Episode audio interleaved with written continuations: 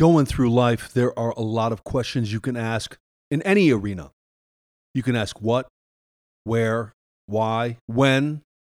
But if you really want to know, I mean, you really want to know the answer, you want to get to the brass tacks, you have to ask this question How? And that's where we're going today.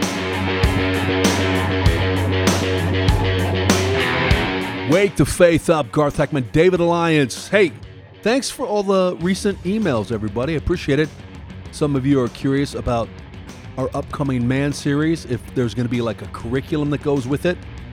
Uh, probably not, but you can steal all of our material off of our, our videos that we post. And then some of you are interested in about the uh, End Times Conference. And I'll get you more information on that with speakers and things. It is a limited audience of only 200 people that can come to that, but I think it's going to be I think it's going to be fantastic. And by the time we have it in August, the way things are going in Israel and the rest of the world, wow. Who knows what prophecies have been fulfilled and where we're headed. But you can reach out to me at tdagiantslayer at gmail.com. I've mentioned quite a bit about our How to Be a Man series starting at New Prague Church March 26, Tuesday night. But I'd like to know from you hey, if you had a topic that you needed to know more about as a young man, or if you see voids in men today and something they need to learn, shoot me that topic. Love to hear, love to know, love to see it in action. Again, tdagiantslayer at gmail.com. So, as we said at the top of the podcast, how? That is such an incredibly insightful question. Yes, why is a good question. Where? Eh, that's a good question. When? Probably a good question. But how? When you know how they're doing it, then you can pretty much come up with your own answer, your own strategy. We're talking about how Satan attacks us. Look, he comes to steal, kill, and destroy. But how? You want to know the easiest way he does that? He does it through us. We're our own worst enemy because of how he does it. We talked about yesterday that he is the devil, Diablo. It's a job description.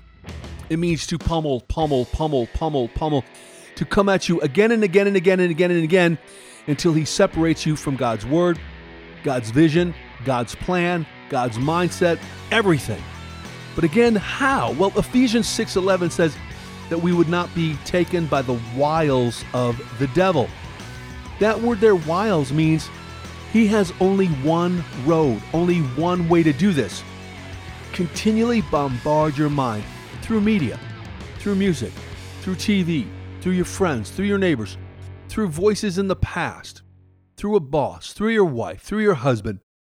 But it's just that constant barrage of questioning God's word, God's authority, God's best for you. He wants you to doubt, He wants you to disbelieve. He wants you, in fact, to walk away from trying to practice God's best or believing God's best. He's only got one simple way, and it's not always a punch in the face. Sometimes it's pretty subtle. I often joke about uh, one of the things I, I like to do, or I want to do. I don't do it. I would like to do it sometimes. But when I'm around a woman who's just just hard to deal with, I want to just look at her and smile and say, "So when's the baby due?"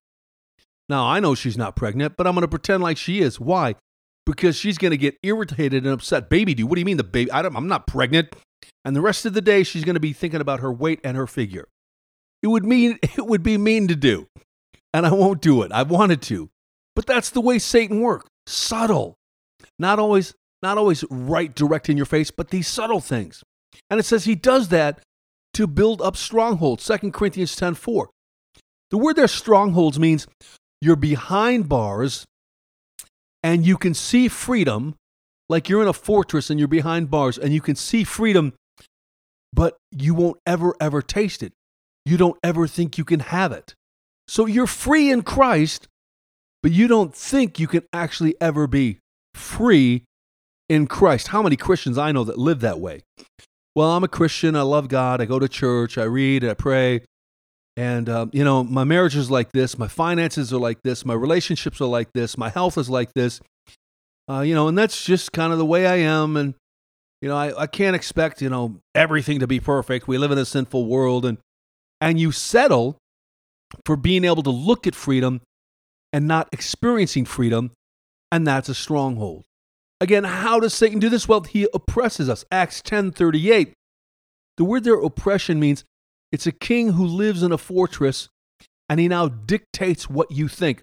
So when you are under Satan's disbelief and strongholds, you become oppressed. You begin to think the way he wants you to think.